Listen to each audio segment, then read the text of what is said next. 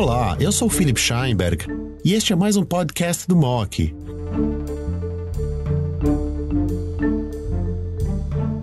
Eu tenho o prazer e a honra de estar com o Dr. Paulo Campreger. Ele é responsável da parte diagnóstica molecular da parte de oncohematologia do Hospital Israelita Albert Einstein. Paulo, tudo bem com você?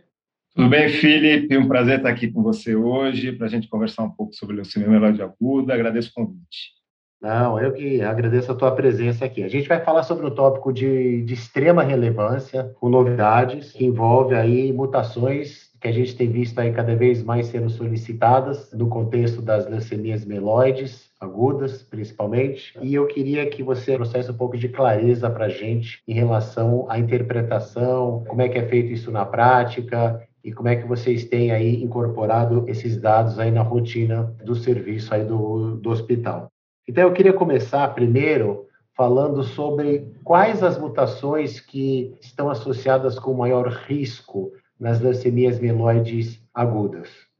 Perfeito. Então, esse é um tema em constante evolução. O aprendizado não cessa, né? Geração de conhecimento.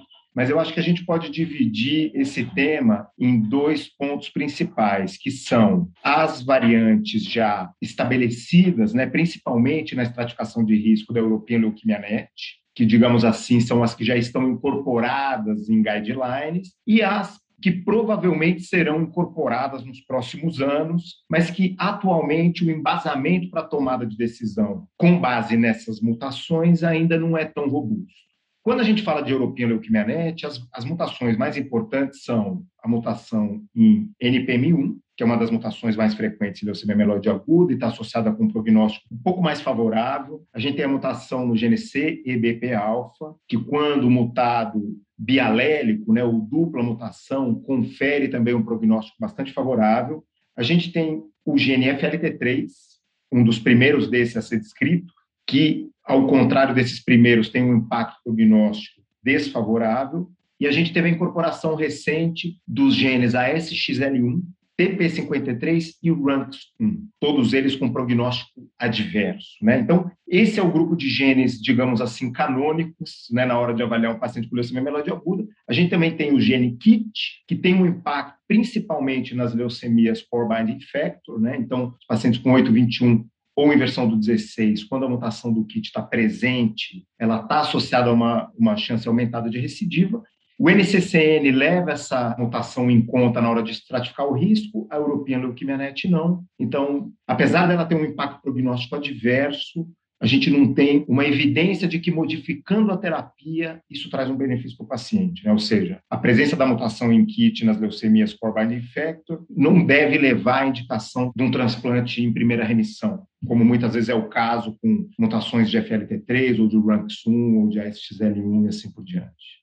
Entendi. Então, com base no que você colocou, parece então que tem genes que hoje podem estar associados a um prognóstico desfavorável, mas que a gente ainda não saiba, e isso pode ocorrer nos próximos anos conforme mais dados forem aparecendo, e esse gene, essa mutação, por exemplo, pode se tornar uma dessas que entram nessa categoria dos desfavoráveis. Então, é o que você falou, é uma área bem em evolução, e você mencionou alguns genes que a gente já sabe que estão associados a um prognóstico desfavorável. Mas quando a gente vê aqui, Paulo, por exemplo, painéis mieloides, né? A gente vê que tem muito mais gene que isso. Então a gente vê painéis aí com 37, 40, 45 genes. Então eu queria que você explicasse um pouco por que que se esses genes aí são os que a gente sabe que estão associados ao pior prognóstico, por que, que tem esses painéis com esse monte de genes, por que, que é feito assim, e eu queria depois também que você comentasse sobre quais desses genes que você mencionou existem alguma terapia-alvo, ou seja, alguma droga que consiga atuar sobre NPM1, por exemplo, ou DNMT3A, SXL1, FLT3, IDH. Então, primeiro, por que, que tem esses painéis de 45 genes se a gente só entende 7 ou 8 deles, e quais deles têm terapias-alvo?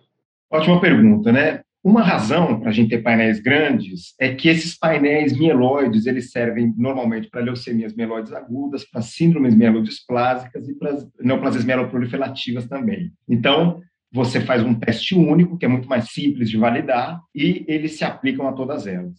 Mesmo assim, se a gente fosse levar em conta os genes, digamos, canônicos, não dariam painéis com 35, 40 genes. Né? Então, o que muitas vezes é incluído nesses painéis são genes com alguma evidência, né? o DNMT3A é um bom exemplo você trouxe. Né? A gente tem uma quantidade bastante robusta de literatura indicando que a presença de mutação em DNMT3A em leucemia mieloide aguda, principalmente a mutação no códon 882, ela tem um impacto prognóstico adverso.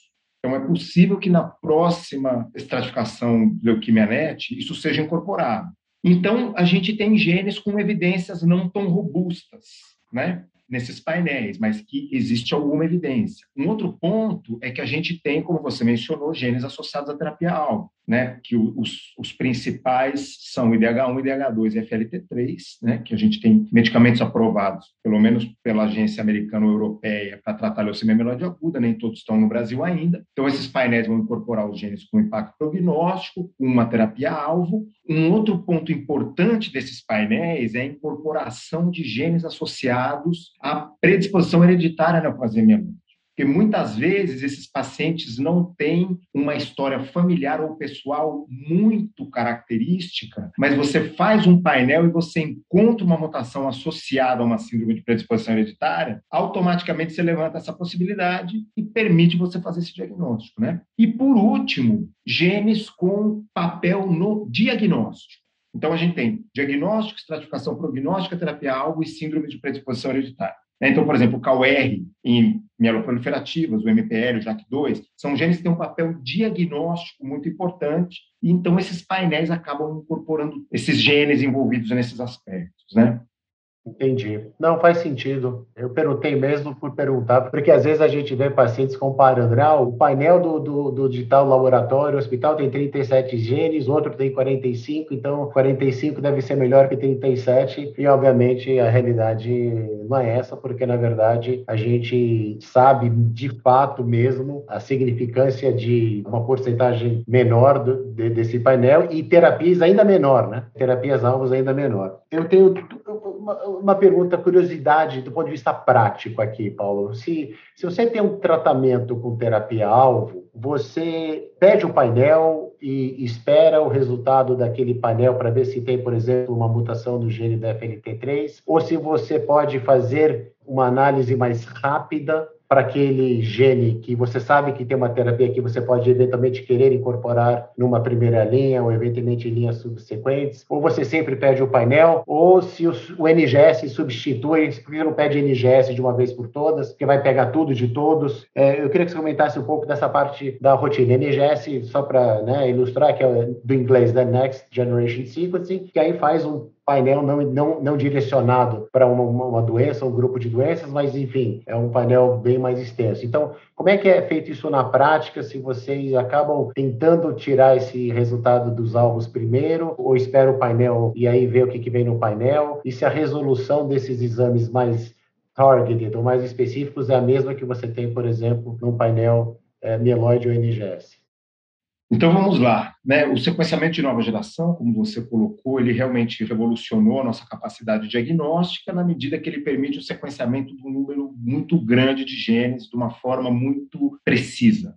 No entanto, a maneira como a gente faz sequenciamento de nova geração hoje predominantemente, que é feita com reads pequenos, né? short reads. Então, são fragmentos de DNA de 300 pares de base, 400 pares de base. Tem algumas tecnologias em desenvolvimento, que são os long reads, com dezenas, centenas de milhares de nucleotídeos sequenciados numa mesma molécula, mas isso ainda não está incorporado no diagnóstico. Então, quando a gente fala de sequenciamento de fragmentos curtos, um dos problemas que a gente pode ter é justamente a identificação de inserções. Imagina que se você tiver uma inserção de 300 nucleotídeos, você pode não detectar, porque ela está perto do tamanho do seu fragmento que você sequencia. Você precisa ter overlaps para você enxergar que foi inserido um fragmento 300 nucleotídeos. Então, a literatura mostra, e a nossa experiência no hospital também mostra, que o NGS não identifica 100% dos casos de duplicação interna em tandem do FLT3, por exemplo, né? a mutação FLT3-ITD.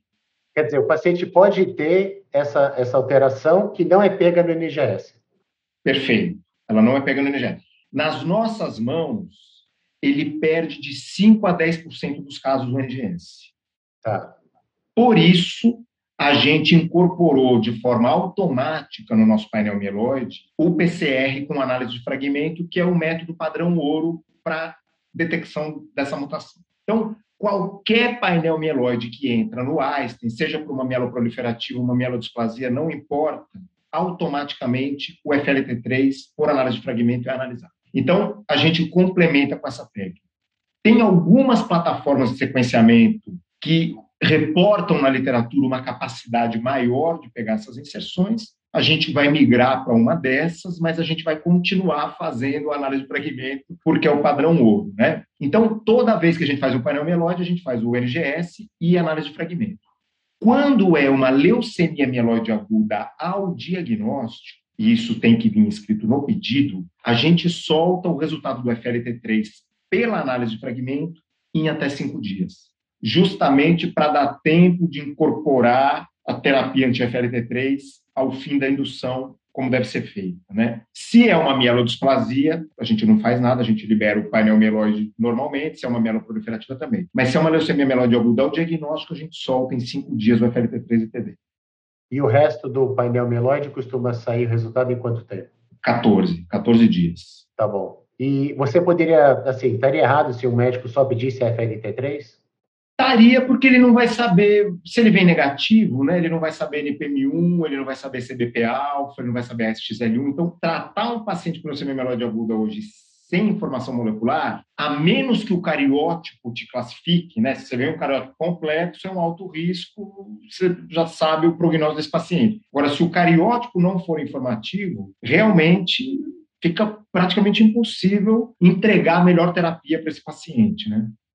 Então, você acha que o painel realmente seria a melhor opção hoje para você conseguir estratificar bem o risco desse paciente com uma leucemia mieloide aguda? Sem dúvida. O painel hoje é essencial. Em relação à resolução do painel, ela é igual a se você fosse sequenciar aquele gene isolado sozinho. Ele é melhor. Né? Se a gente for comparar com a técnica de sequenciamento anterior, que era o método Sanger, Sanger, é. A gente fala num limite de detecção na casa de 15%. Então, você tem que ter pelo menos 15% de alelo mutado para aquilo aparecer no sangue. No painel, 5%, e em alguns genes, 3 e 4%, comparado com 15% do sangue. Então, teria mutações subclorais, digamos assim, que você perderia no sangue e ela aparece no painel. Então, é melhor mesmo. Interessante isso.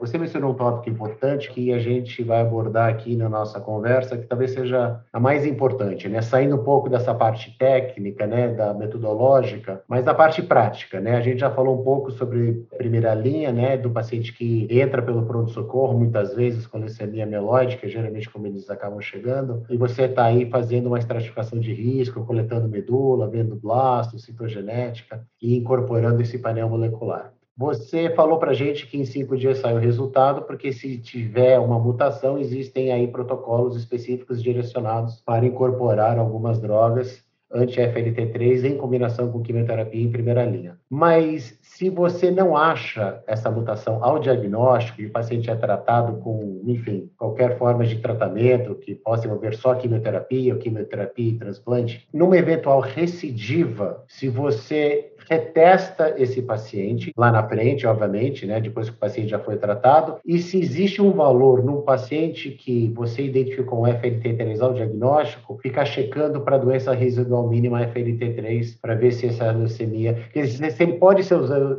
usado como marcador de doença residual mínima, seria a primeira pergunta, e o momento da testagem retestagem, se ele não é positivo no começo, se ele pode vir a se tornar positivo depois, e se você repete todo o painel mieloide de novo, ou se você você faz só FLT3. Então, como é que é essa rotina para o médico aí praticante, como é que ele deve se comportar nesse sentido? Perfeito, perfeito. O gene FLT3, sabidamente, é um gene que tem uma variabilidade entre diagnóstico e recidivo. Então, a gente tem desde casos negativos ao diagnóstico e que são tratados entre remissão e recidivam positivos, ou seja, a mutação aparece, quanto uma porcentagem menor dos casos onde ele era positivo e a mutação desaparece. Né? A gente estima que essa discrepância ocorre em aproximadamente 10% dos casos. Por isso é fundamental que em toda recidiva o teste seja repetido porque você tem terapia aprovada para tratamento de leucemia mieloide aguda recidivada com mutação em FLT3, e se ele era negativo ao diagnóstico e, e ele recai e você assume que ele continua negativo, você vai perder essa chance de ouro de tratar esse paciente. Então, a primeira resposta é, digamos assim, toda vez que você pensa em tratar o seu paciente, merece uma retestagem, desde que tenha doença, né? Que aí a gente vai passar para a segunda pergunta que você fez. Com relação à doença residual mínima, a gente está vivendo um momento bastante interessante, né? Classicamente, se a gente for olhar a literatura e se a gente for olhar a recomendação da European Leukemia Net, o FLT3 não é um gene que se preste para a detecção de doença residual mensurável, justamente por isso que a gente acabou de falar, que às vezes ele perde, o clone perde o FLT3 e recidiva mesmo assim, e às vezes ele ganha o FLT3, então ele, ele tinha essa labilidade. Os quatro marcadores moleculares para doença residual mensurável de forma canônica são NPM1, PML rara, a fusão de RUNX1 da inversão do A821 e a fusão do CBF-beta da inversão do 16. Esses são os quatro marcadores moleculares canônicos, digamos assim. Porém, isso está mudando e isso tem que mudar. Por quê? A partir do momento que você tem uma terapia-alvo atuando em FLT3, passa a ser muito interessante saber se o paciente que está com uma quantidade muito pequena de doença tem o FLT3 naquele braço. Você imagina que você tratou um paciente com leucemia mieloide agudo, com ou sem FLT3, digamos que sem FLT3, ele era FLT3 negativo. O paciente entrou em remissão completa.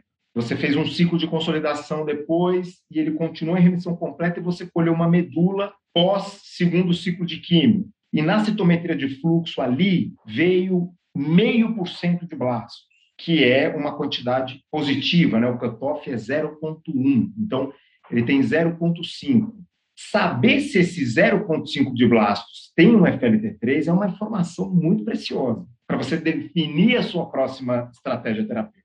Então, a gente tem visto na literatura trabalhos e grandes centros desenvolvendo testes para pesquisa de mutação em FLT3 em níveis de doença residual, porque esse é um outro ponto importante. Não adianta você pedir o teste pesquisa de mutação em FLT3, porque normalmente esses testes usados para diagnóstico ou recidiva, eles têm uma sensibilidade em torno de 1 a 5%. Então, se você tem meio por cento de blasto, ele não vai conseguir identificar isso. Então, são necessários novos testes e esses testes estão sendo desenvolvidos, inclusive no Einstein, a gente já começou o desenho de um teste para detecção da mutação em FLT3 em níveis de doença residual. Então, aí de 0,1%, 0,5% até os níveis maiores. Né? Então, isso é um cenário que está em modificação. Mas isso hoje não é considerado o padrão, né? Ainda. Não. Então, só para entender, um paciente que ficou claro que não tinha FLT3 ao diagnóstico, ele pode, nas recidivas, ter o, a, a, mutação. E, e, qualquer recidiva, segunda, terceira, quarta, quer dizer, todas as recidivas, você está falando, merece um teste do FLT3. E um paciente que tinha FLT3, ele pode recidivar sem o FLT3? Pode. Tem escrito isso também. Mas provavelmente a maioria deve continuar com a mutação a maioria, esse é menos frequente, né? Então, ó, cerca de 90% dos casos, a recidiva é semelhante à, à, à leucemia do diagnóstico. Entendi. Desses 10 de discrepância, a grande maioria são casos negativos que recidivam positivo. Mas o contrário também está descrito. Né? Perder o FLT3 também está descrito. E quando, para terminar, quando você repete essas avaliações nas recidivas, você geralmente faz o painel mieloide inteiro, completo? Se o paciente tiver condições, não houver um problema de acesso, sim, né? Inclusive, a gente tem feito painéis na remissão completa, porque a gente tem agora essa nova entidade, digamos, é a persistência de mutações na remissão completa, que é diferente de doença residual mínima. Como é que a gente sabe isso? Pelas frequências alélicas. Né? Então, o paciente está citometria zero de blasto, mielograma normal, você faz um painel mieloide, tem uma mutação com 10% de frequência alélica. Significa que 20% das células têm aquela mutação. Então, essa mutação está numa célula que não é um blasto. uma mutação, digamos, pré-leucêmica, ela está numa célula que, ao microscópio e para o citometrista, ela é normal, mas ela tem a mutação lá dentro. Então, a gente tem feito painéis, inclusive, na remissão completa. E dependendo do gene que persiste, o risco de recidiva é aumentado. Então, repetir um painel na outra reavaliação é uma boa ideia se o paciente tiver acesso. Tá, ótimo. Muito bom, é bastante informação aqui. Eu acho que está claro aí a importância da retestagem. Só para terminar, Paulo, quando você fala em FLT3, você fala em FLT3 TKD e TD, né? Perfeito. A gente pesquisa as duas mutações, FLT3 e TD e TKD. E a tua interpretação entre elas é a mesma? Historicamente, para definição de risco, o FLT3 TKD não se mostrou um marcador de mau prognóstico como o FLT3 e TD. Então, ele nunca foi incorporado nas tomadas de decisões, digamos assim, para indicar transplante em primeira linha. Né? O FLT3, o impacto prognóstico era menor. Agora, as terapias-alvo disponíveis atuam tanto em FLT3 e TD quanto em FLT3 TKD. Então, é obrigatório a gente pesquisar as duas, mais com objetivo terapêutico do que de estratificação de risco. Muito bom. Olha, eu adorei aqui, eu aprendi bastante aí com, com o nosso bate-papo. Eu acho que ficou clara a mensagem aí que existem terapias-alvos agora, algumas determinadas mutações. E eu sempre vejo isso como um paradoxo, né? Porque às vezes tem mutações que são muito ruins, mas algumas mutações têm tratamentos, então não é tão ruim assim. Às vezes você torce para ter uma mutação. A gente teve um caso aqui de um paciente que a gente estava eh, discutindo, né? E já estava na segunda, na terceira recidiva, estava se discutindo o transplante, a quimio não estava segurando a doença. E aí a, a gente falou, meu, Vamos testar para FLT3, o paciente estava sendo tratado em, em outro serviço, então a gente estava mais na, na, capacidade de consultor na parte de transplante, né? E, obviamente, ninguém quer ter um fator de mau prognóstico, né? Que é o FLT3, mas a gente estava torcendo para que fosse FLT3 positivo, porque a gente saberia que poderia aí ter um tratamento que poderia colocar o paciente num cenário mais favorável de remissão do que todas essas químicos aí que, que ele vinha recebendo. Então, é, tem um certo paradoxo aí, que quando a gente tem droga e tratamento, a gente torce para o paciente, por exemplo, ter um LLA Filadélfia positivo, né? Porque a gente tem medicações que antes a gente não tinha, então a gente tem um certo paradoxo aí em relação a não querer que seja de alto risco, mas já que vai ser, pelo menos a gente sabe que tem alguns tratamentos e terapias alvas que podem mitigar o efeito negativo dessas mutações. Paulo, muito obrigado, foi extremamente esclarecedor aqui, eu aprendi horrores aqui, espero que vocês que nos ouvem também aprenderam e ficou muito clara a mensagem para mim aqui. Você quer concluir com alguma consideração final? Eu queria concluir lembrando né, que a gente é um dos laboratórios cadastrados no programa ALMA das telas que disponibiliza a testagem para FLT3 de forma gratuita. Então, nosso volume aumentou bastante e isso facilita muito a vida de pacientes e médicos que às vezes com acesso mais limitado tem essa possibilidade de testar tanto o FLT3 e TD quanto o TKD no diagnóstico e nas recidivas. Então lembrar porque isso é uma informação de utilidade pública. E agradeço o convite, foi um prazer bater esse papo com você aqui, Felipe. Fico à disposição para outras conversas. Não, o prazer foi todo meu. Com o programa Alma, então, então não tem desculpa, hein? Tem como conseguir o exame aí sem, sem custo. Então, isso é um dado bastante é, importante. Obrigado, Paulo. Obrigado a todos e até a próxima oportunidade. Obrigado, um abraço. E não esqueça de seguir o Mock nos agregadores de podcast como Spotify, Apple e Google e receba notificações sobre os novos conteúdos.